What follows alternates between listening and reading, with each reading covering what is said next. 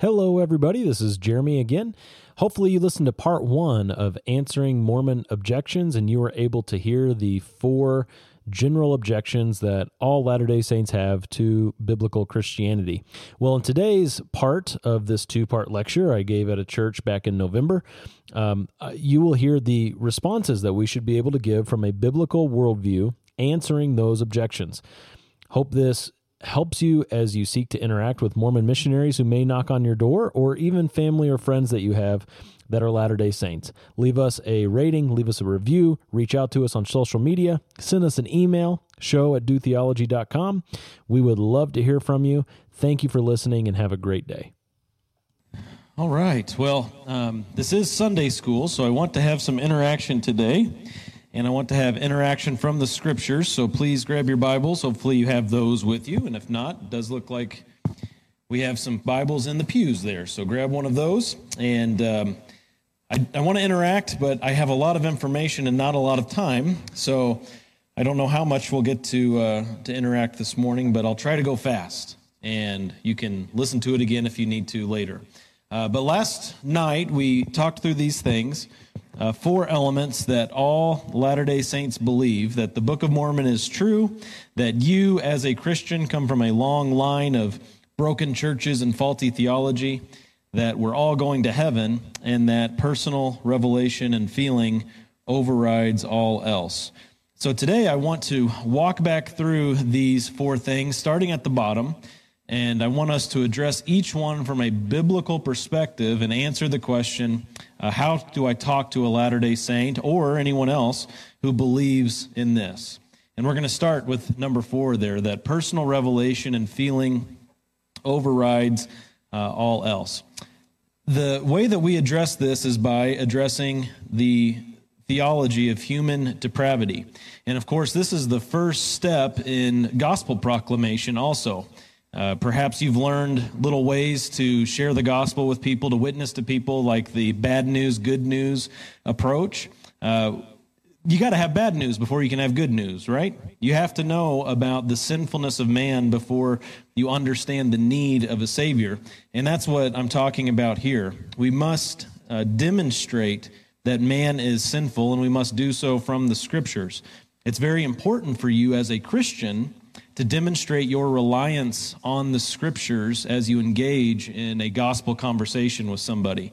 We cannot uh, play their game of being our own authority. I talked about that last night. If we say personal feeling overrides everything else, we make ourselves the authority. Well, we don't want to demonstrate to an, un- a non-believer, non-believer, that we are our own authorities. We want to demonstrate reliance on the scriptures. And we need to teach that our feelings and our perceptions are ultimately unreliable because of sin. And what God will do as we get into this conversation with a non believer is that He will convict them by means of using you and His Word, His people and His Word. So we want to think of passages that, in their appropriate context, demonstrate that man is sinful. And a, a key text is Psalm 51 5 where David wrote his, his great psalm of repentance. And he made, made this amazing statement I was brought forth in iniquity, or sin, or rebellion. I was brought forth in iniquity, and in sin my mother conceived me. So our sin and our uh, rebellion against God is as old as our conception. Pretty old. Goes right back to the very beginning, doesn't it? And as we're talking about feelings and we're talking about uh, personal uh, thoughts that we believe are directly from God, we need to remind uh, people that their thoughts and feelings are unreliable, as it states in Jeremiah 17. Jeremiah 17, 9, the heart is desperately sick. Who can understand it? The heart of man is desperately sick. God teaches us from His Word that we are reliant on as His creatures. He teaches us that our hearts, our feelings, our emotions are clouded by sin.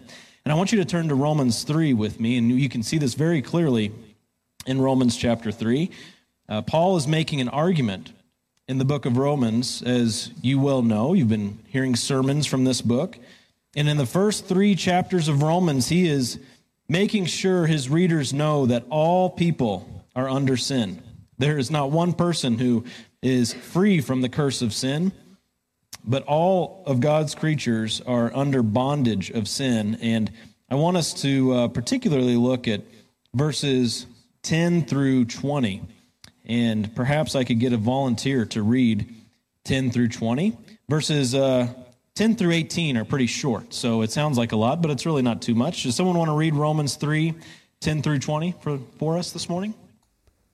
This is Ken here jumping in. You just heard Jeremy ask someone from the audience to read a passage of Scripture, but they did not have an audience microphone, so I'm going to provide a voiceover.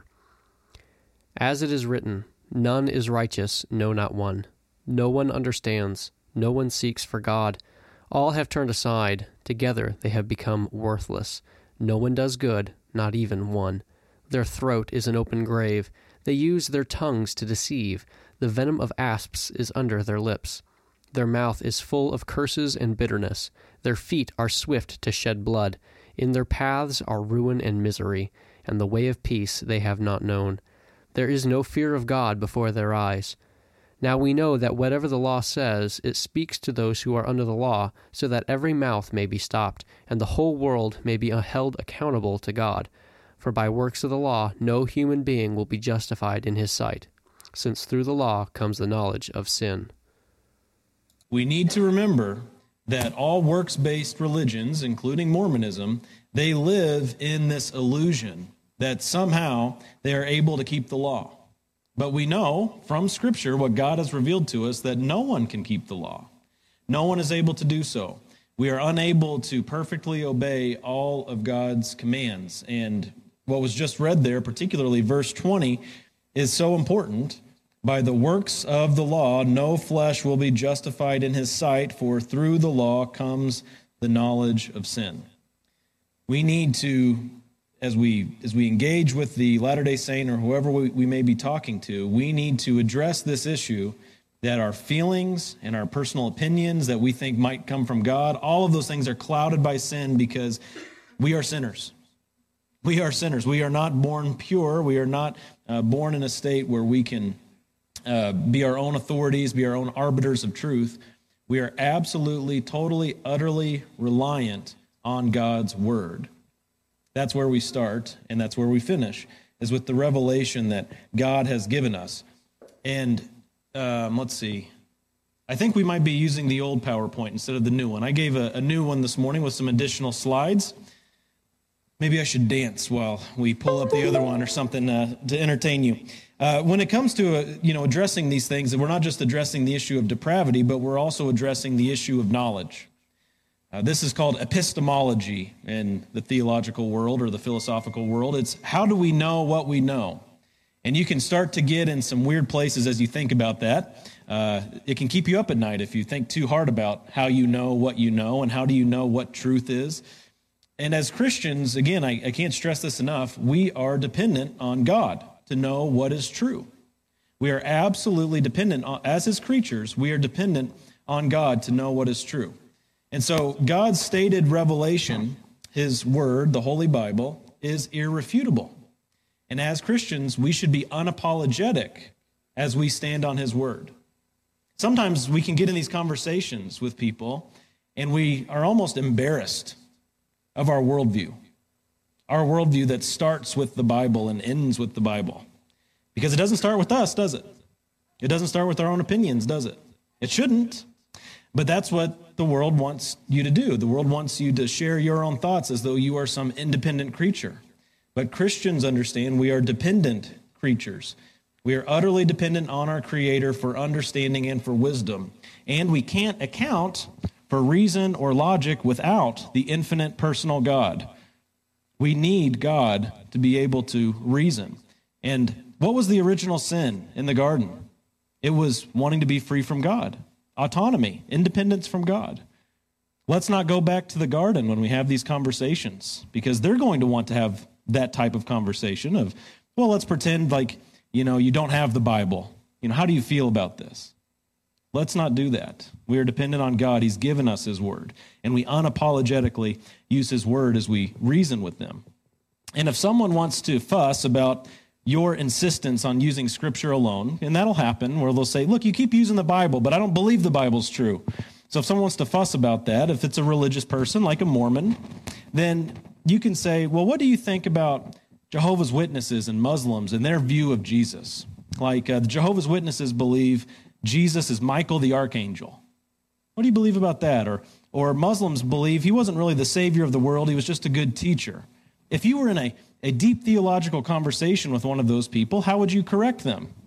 Well, at that point, they're pretty quick to abandon their feelings because they'll say, well, we want to show them what the Bible says about Jesus.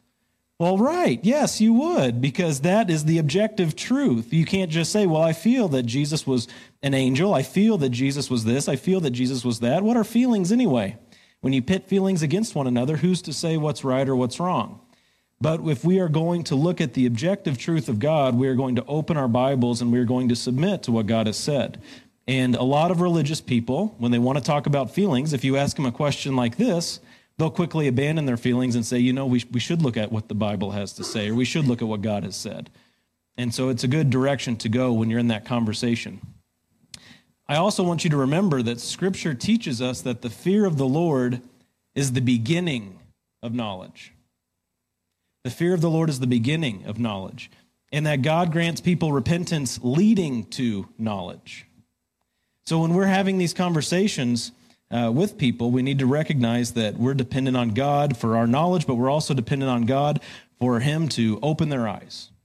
God is the one who does that work. Uh, you, it's not on you to be the most persuasive person who can save a soul. Okay, God uses you, and you should study and be diligent as you seek to engage in these conversations. But God will use His word through you to open someone's eyes and that person will first fear him and then have knowledge. You don't get the knowledge first, leading to a fear of the Lord. You start with fear of the Lord. That's Proverbs 1, verse 7. It's all throughout Proverbs. A person needs to begin from a position of fearing God to then acquire knowledge. We are the vessels that God uses to call on others to repent of their autonomy, their desire to be free from God. Isn't it amazing that God would use people like us to do such a work. And that's what he does. All right, so let's keep going back up the list. The, the third issue we're all going to heaven. How can we address this from a biblical worldview and a conversation with a Latter day Saint or another religious person who denies uh, that many people will be going to hell? Well, that's exactly where we need to go the truth about hell from Scripture.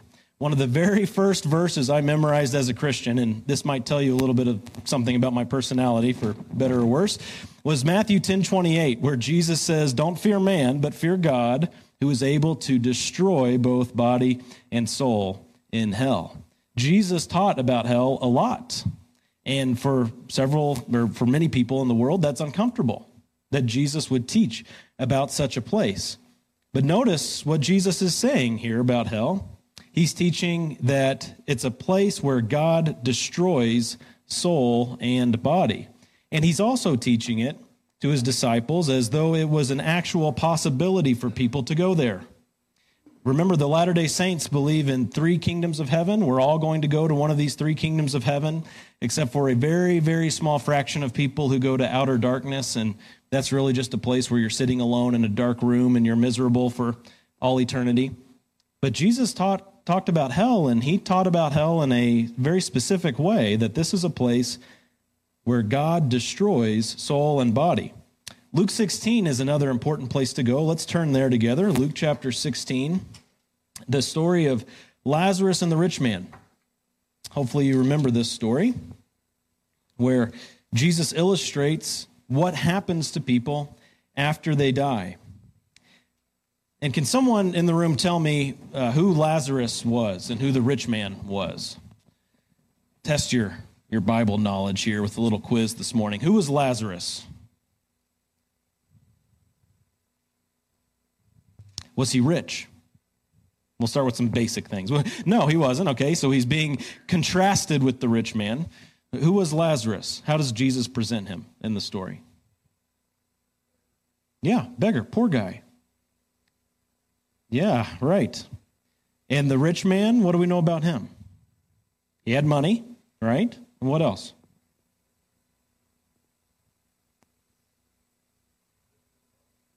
Lived a life of luxury. It says in verse 19 of Luke 16, he was clothed in purple and fine linen, linen, and he feasted sumptuously. It says in the ESV, feasted sumptuously every day.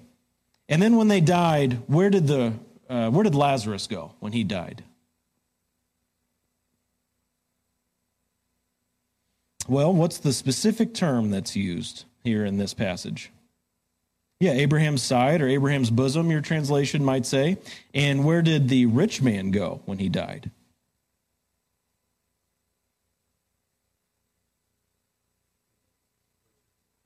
Okay, good. He went to Hades, a place of torment.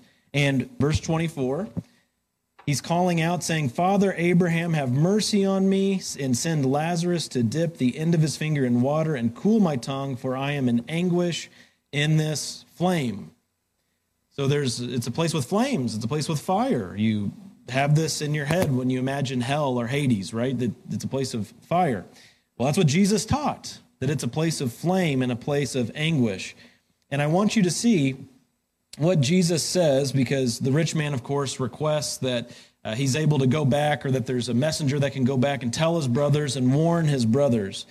But look what Abraham says in verse 29. Abraham responds and says, They have Moses and the prophets, let them hear them. And the rich man says, No, Father Abraham, but if someone goes to them from the dead, they will repent. That's what they need. They need more evidence, they need a sign. And look what he says in verse 31 If they do not hear Moses and the prophets, neither will they be convinced if someone should rise from the dead. See the importance of Scripture in all these conversations? Conversations about hell, conversations about knowledge, conversations about feelings. They have Moses and the prophets. Let them hear them. We've got so much more than Moses and the prophets. We have the whole New Testament also, and we need to have a reliance on the scriptures in these conversations. Don't go about these conversations without scripture. You are utterly reliant on scripture. And I want you to see uh, one more passage on this topic Colossians chapter 2. Turn forward with me to the book of Colossians. So you go past the book of Romans, Galatians, Ephesians, Philippians, Colossians. Colossians chapter 2, one of my favorite passages in the whole Bible. Colossians 2, verses 1 through 4. Would someone read that for us? Colossians chapter 2, verses 1 through 4, those four verses. Who can read that for us? For I want you to know how great a struggle I have for you, and for those at Laodicea, and for all who have not seen me face to face that their hearts may be encouraged, being knit together in love, to reach all the riches of full assurance of understanding and the knowledge of God's mystery, which is Christ, in whom are hidden all the treasures of wisdom and knowledge. I say this in order that no one may delude you with plausible arguments. All right, so verse 4, Paul is giving the reason for the verses before. He's saying in verse 4, I'm saying these things to you so that no one will deceive you or that no one will delude you with their plausible arguments. When you're in a conversation with the Latter day Saint, when you're in a conversation with whoever it may be who's not a believer, you are to not be deluded or deceived by that person. And how are you able to stay on track? How are you able to, to think correctly about these things? Verses 2 and 3, it says that your hearts may be encouraged, being knit together in love to reach the riches of full assurance of understanding, the knowledge of God's mystery. And what is the knowledge of God's mystery at the end of verse 2? What does it say? Christ. And in verse 3, in Christ are hidden some of the treasures of wisdom and knowledge. No, all. All. So when it comes to the topic of hell, for instance, or whatever else may whatever else it may be, in Christ are hidden all the treasures of wisdom and knowledge. We do not forsake our Savior's teaching in these conversations or his word in these conversations. And when Jesus speaks of hell, he teaches specific things about it. So, as you're talking to a Latter day Saint, someone who believes that we're all going to heaven, whoever it may be, you say, Well, that's not what Jesus said. Let me show you what Jesus said. And that's the means that God will use to reach a person's heart. He's not going to use your opinions that you've developed apart from the Word of God to reach someone's heart. God has given us His Word, the sword of the Spirit, because that is what we take to battle. It's able to address every concern for life and for godliness. And the truth about hell is that this is a place where many go. Remember all the things Jesus taught about this? That uh, there's a narrow way and a broad way, and there are many who are being led to destruction. Jesus was clear on this, and it's important that we are just as clear as Jesus was. Second thing I taught last night that they all believe is that you, as a Christian, come from a long line of broken churches and faulty theology. Now, uh, these can be really interesting conversations that lead to a lot of rabbit chasing. I'm sure you've been in religious banter before where something pops up and you start chasing that rabbit uh, and you go 100 yards in the wrong direction and you can't remember how you even got on that trail in the first place. Uh, that can happen a lot on this topic. So I want to encourage you to be concise and clear if you ever are talking to someone about church history. And when someone says, look, well, uh, when I look at the Protestant church history, it's a really messed up thing. You're, you're all arguing and splitting and everything else. Well, where do we go in Scripture uh, to learn about church history? uh, at this time, it was church future when Jesus declared, I will build my church. And Jesus' promise was not conditional. He didn't say, I will build my church if these people can hold it together. That's not what he said. He said, I will build my church. It's his response to Peter. I say to you that you are Peter, and upon this rock I will build my church, and the gates of Hades will not overpower it. Matthew 16, 18. That is an unconditional promise from Jesus, the Lord of the universe, saying he will build his church, and the gates of Hades will not overpower it. It's a promise. There's nothing that humans can do, there's nothing that demons can do to throw off Jesus' will to build his church. The church depends on Jesus alone. We don't depend on any type of human coalition to hold it together for Jesus. Can you imagine how quickly the church would have fallen apart if that was the case? You study church history. I hope you've, you've studied it some. You at least know some basic facts about church history. But even if you don't, you know yourself, you know your family, you know the people you go to church with. If this was all dependent on us, we would mess it up real fast, wouldn't we? But God's supernatural grace, His supernatural kindness, His patience and mercy with each and every one of us, He knits us together, He holds us together. And He's the one who builds His church despite us. He builds His church despite the ways that we can mess it up.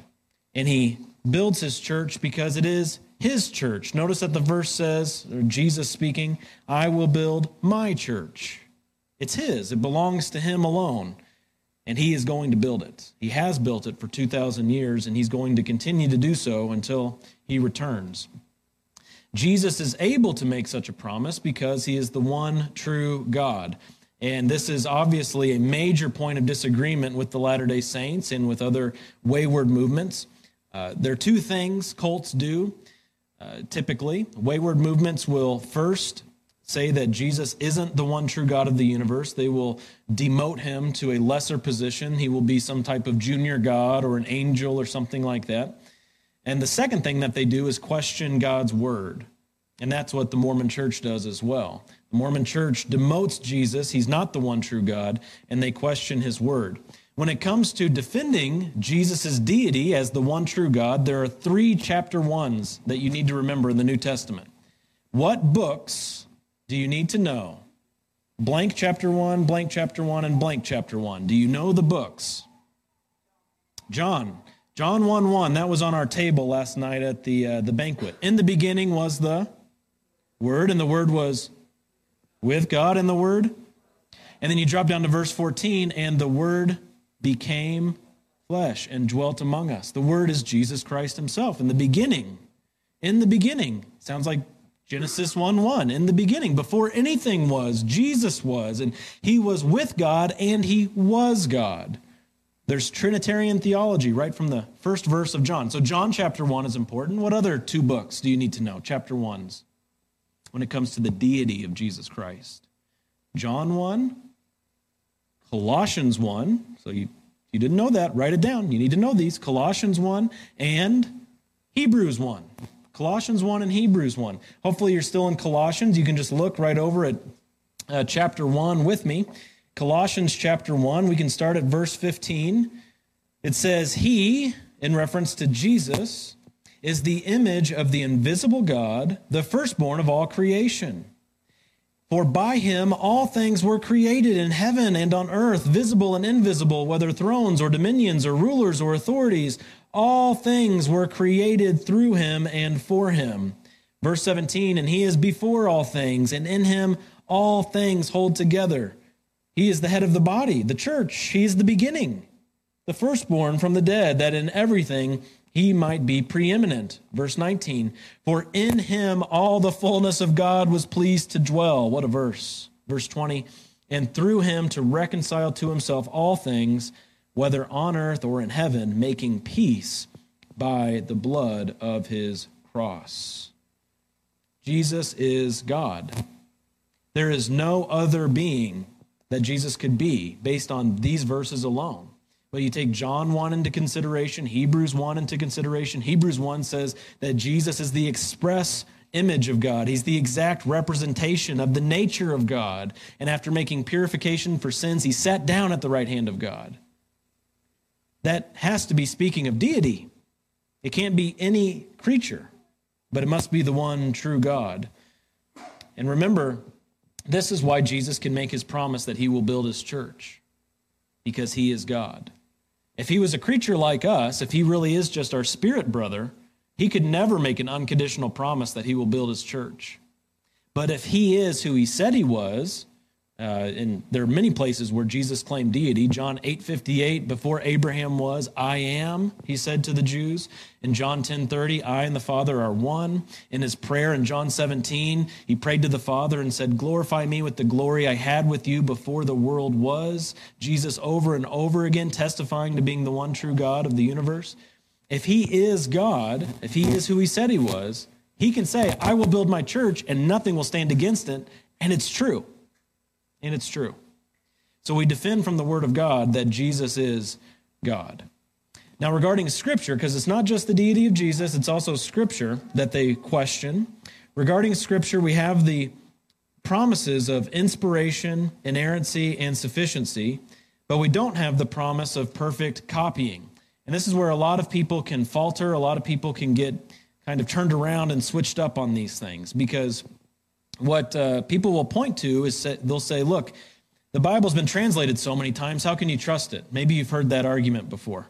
Uh, the, the Bible's just been translated so many times. And really, what they mean to say is copied. They don't mean to say translated, uh, but copied. Because over and over again, in the first several centuries uh, after Jesus' ascension, the uh, manuscripts of the New Testament were taken and they were copied down by human beings like you and me so they could have their own copies of the word. And they would send off the copy to the next group of people, and they would make copies, and so on and so forth. And what we see as we look back at all these copies that we've discovered through archaeology, uh, as we go back and we look, uh, we see that there are differences, there are discrepancies between one copy and another. But let me assure you that 99.99% of these discrepancies do not affect the message of the word. These discrepancies can be as little as a different punctuation mark or saying Christ Jesus instead of Jesus Christ. These are discrepancies from one copy to another. They're called variations in the world of textual criticism, but they really have no impact on the message of the word because God has promised us his word and he's promised that it'll be sufficient, and he has been faithful to do that throughout history. No other book is more well attested to than the Word of God. We don't have nearly as many copies of any work of antiquity. And because we have so many copies, we can get them all together and we can look at the New Testament and say, okay, 95% of the copies say this, and this batch from this region of the earth says this. Well, they probably got off on a wrong track from a copyist, and we're going to trust the bulk of these copies over here. And it's a, an interesting study, and you should all have some familiarity with how you got your Bible. It's a very important thing to know. Uh, but at the bottom, the bottom line at the end of the day is that we can trust it. God has been faithful to preserve his word. He never promised perfect copying, but he promised that we would have his word, and he promised that it would be sufficient. And it's a, it's a fascinating study to do. And if you'd let me stay a few more weeks, we'd talk about it. But it, uh, we don't have that kind of time uh, today. Now, remember, with Scripture and with the church, the Latter day Saint presupposes, we talked about this last night, they presuppose that there should be clean organization and uniformity. There should be clean organization and uniformity because they don't have copies of the Book of Mormon. The Book of Mormon was written by Joseph Smith and Joseph Smith alone. And he gave it to the church and said, This is your book. And they said, Okay, that's the way it should be. There should just be one guy who writes it all down and hands it to us. That's what they presuppose the process should be. It should be clean like that. Well, God didn't promise us that type of process. And so we need to challenge their presupposition in that way because God never said that's the way that it works.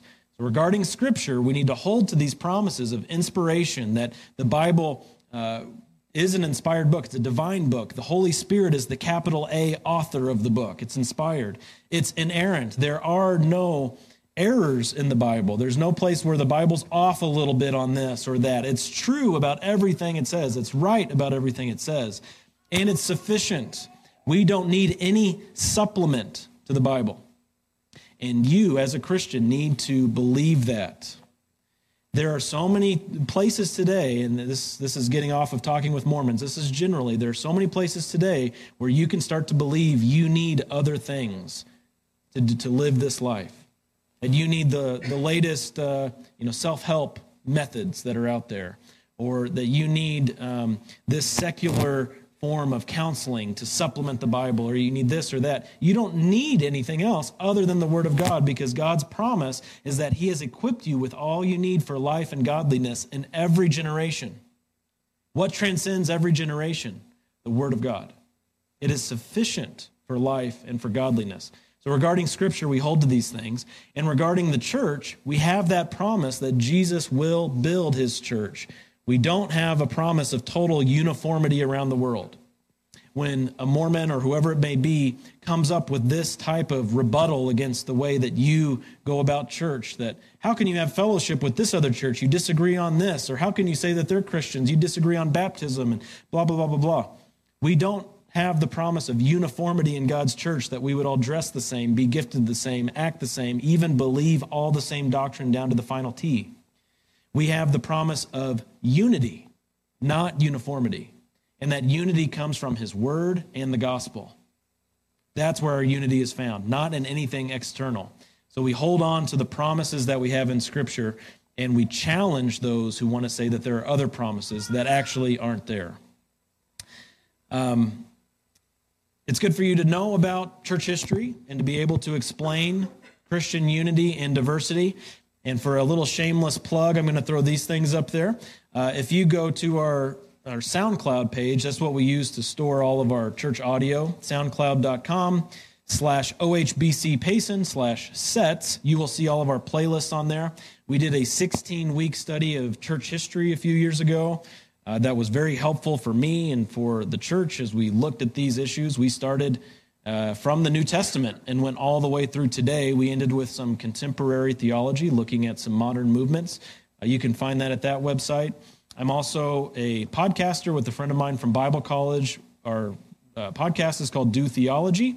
And in that podcast, it's all about Christian unity and diversity and how we work through those issues we need to be able to articulate some fundamental aspects of unity and diversity uh, to have these conversations. And of course, my uh, website is jeremyhoward.net. Couldn't get the .com because some guy owns that uh, for personal use, and he is unwilling to sell it to me. So uh, it is .net. All right.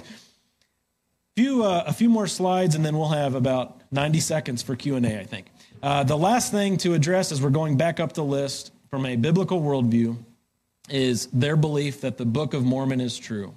Now, if you've gone through each of these other things, if you've had conversations about the primacy of the Word of God and why it's important that we rely on the Word of God, and you've talked to them about what the gospel is, if you've talked to them about the reality of heaven and hell, the reality of Jesus being God and Jesus building his church, If you've had these discussions and the person is actually following along and the person is kind of you know giving in and saying yeah okay i, I see it. I agree. I believe you. I, i'm seeing that. Uh, maybe i should change my views. What an amazing opportunity that is by the way. That happens. But if you're going along that person the, the mormon the latter day saint is eventually going to have to give up this belief number one that the book of mormon is true. And this is probably going to be the hardest one. Because this has to do with Joseph Smith directly. It's reckoning with Joseph Smith, going from calling him a true prophet to a false prophet. And that is incredibly difficult. The idea of rejecting Joseph Smith as a prophet of God for many Latter day Saints is as difficult as rejecting a son. Especially if a person was born into that religion, if that person's entire life, he or she is, has recognized Joseph Smith as a prophet of God, getting to this point and saying, Yeah, I don't want anything to do with him anymore, is about the same as looking at your own child and saying, I don't want anything to do with you anymore. That is how deep their allegiance is to Joseph Smith. One of the most uh, amazing examples of this, real life examples in my life, was our first trip to Utah. Melissa and I were with a church group out there in 2008 and we were being given the Temple Square tour where we were walking around the Temple Square grounds in Salt Lake City. And they always show movies in one of the buildings. Uh, usually they're 30 to 40 minute movies. They cycle through all day. And, and the guy who was giving us the tour instructed us to go in there. And we uh, were watching the Joseph Smith biography movie, The Life of Joseph Smith, from Palmyra, New York, when he had the first vision all the way until his death. And we were in that room with a bunch of Latter day Saints. Uh, a lot of Mormons like to go to Temple Square when they're in Salt Lake City if they don't live in the area. And they were there watching the movie with us. Uh, there were probably close to 100 people in the room. And when Joseph Smith was killed in the movie, that's how he died, he was killed in Carthage, Illinois. When he was killed, the people in the room began to weep in the same way that Christians would weep watching something like The Passion of the Christ. To them, seeing their prophet, in their eyes, martyred, was just a really deeply emotional thing. All the Christians had dry eyes watching that, thinking, yeah, that's what happened. Uh, you know, it's just a fact of reality. But for them, he wasn't just any other guy. He was the one through whom Heavenly Father restored the gospel on the face of the earth. So if they're going to concede on some points with you, and understand from Scripture that this is what God has said, when they get to this place, you need to know it's a very deeply held belief. It's the biggest hurdle. And oftentimes it's the last hurdle, but it's often the biggest hurdle. Losing a testimony of Joseph in the Book of Mormon is a process that usually takes years. And as you're talking to somebody, anybody coming from one religion and, and going to another, as you're talking to a person, you need to realize this is a process and you need to try to figure out where they are in that process. Um, a lot of times you'll be at the very beginning of that, and they might not move much farther than where they are that day. But sometimes God will, in His sovereign grace, He will place you in a position where you can lead someone like that to the Lord, and you can ask that person, Are you ready? Are you ready? Mormons must be confronted with biblical truth and the reality of Matthew 10. Let's end there, Matthew chapter 10. This is the reality for all Christians. Matthew chapter 10, verses 37 to 39. This is the reality for all who desire to follow Christ, for all who cherish and prize Jesus more than anything else in the world. This is the challenge set before us. Matthew chapter 10, verses 37 to 39. Can I get one final volunteer this morning to read those, those verses? Matthew 10, 37 to 39. Who's got it? Whoever loves father or mother more than me is not worthy of me, and whoever loves son or daughter more than me is not worthy of me, and whoever does not take his cross and follow me is not worthy of me. Whoever finds his life will lose it, and whoever loses his life for my sake will find it. What a teaching from our Savior. And that's a hard teaching for Latter day Saints. Melissa and I are from mid Missouri where the natural disposition of people, the way that you're born in mid Missouri, is that Jesus is good, other stuff's bad, and you know, that's just kind of it. And when someone becomes a Christian, most people are happy about that. It's like, well, good. You should be a Christian. Jesus is good. Everything else is bad, or everything else is scary. Jesus is good. But in the Mormon community and perhaps in other communities, when someone really, truly makes that decision to follow Jesus, their family's not happy. Their friends aren't happy for them. But relationships are going to be shattered. Lifelong relationships are going to be shattered. And we can't pretend that that's not the case. Jesus told us that's the case, didn't he? He didn't come to bring peace, but he came to bring a sword. That's verse 34 of this very chapter. He didn't come to bring peace, but a sword to divide people based on what you do with him. Do you submit to him as Lord, or do you reject him in your sin? So, some final thoughts on these things, and this is just generic for all evangelism. First thing you need to do is be a friend, uh, particularly if you ever have the opportunity for a, uh, a missionary knocking on your door. You need to know that these young men or young women are paired up with someone else that he or she had never met before this mission, and they probably don't like each other, the two people. They oftentimes just find each other annoying. And one of the best things you can do if they come to your door is to look to be a friend first. Say, "Can I buy you pizza? Can I can you come in for dinner? Can I bake you some cookies, whatever it might be?" Because those people who are out on this mission, they're used to knocking on doors and getting doors slammed in their face. And though you could do that, that's probably not the best tactic, okay? Uh, be a friend, invite them in, and look to provide some sort of friendship or even mentorship uh, for them. But I want you to do this too be a friend that speaks truth often. Being a friend doesn't mean sacrificing truth. In fact, the biblical definition of a friend is someone who does speak truth. Better are the wounds of a friend than the kisses of an enemy, right? And be a friend who wounds in a biblical, loving way with truth. Keep the deity of Christ and the truth of Scripture central. Maybe you'll never have that opportunity with the Latter day Saint who comes to your door, but you will have gospel conversation opportunities, maybe even today and as you enter into that conversation, keep those two things central because those two aspects are so key about everything we believe that Jesus is God and that the Bible is His Word. It has authority over us. Pray for new birth and new eyes, that the lost person you're talking to will be born again to a living hope, just as we've experienced. Don't give in and don't give up. Don't give up. Think of how many people have been patient with you in your life. And some of you have Christian testimonies that if people wouldn't have been patient with you, they would have written you off a long time ago. But because someone or a group of people were patient with you and showed you mercy, here you are today as a believer in Jesus Christ. Be patient with people and don't give in. And then finally, involve your local fellowship. Uh, God has given you uh, your pastor. He's given you elders and deacons in this church.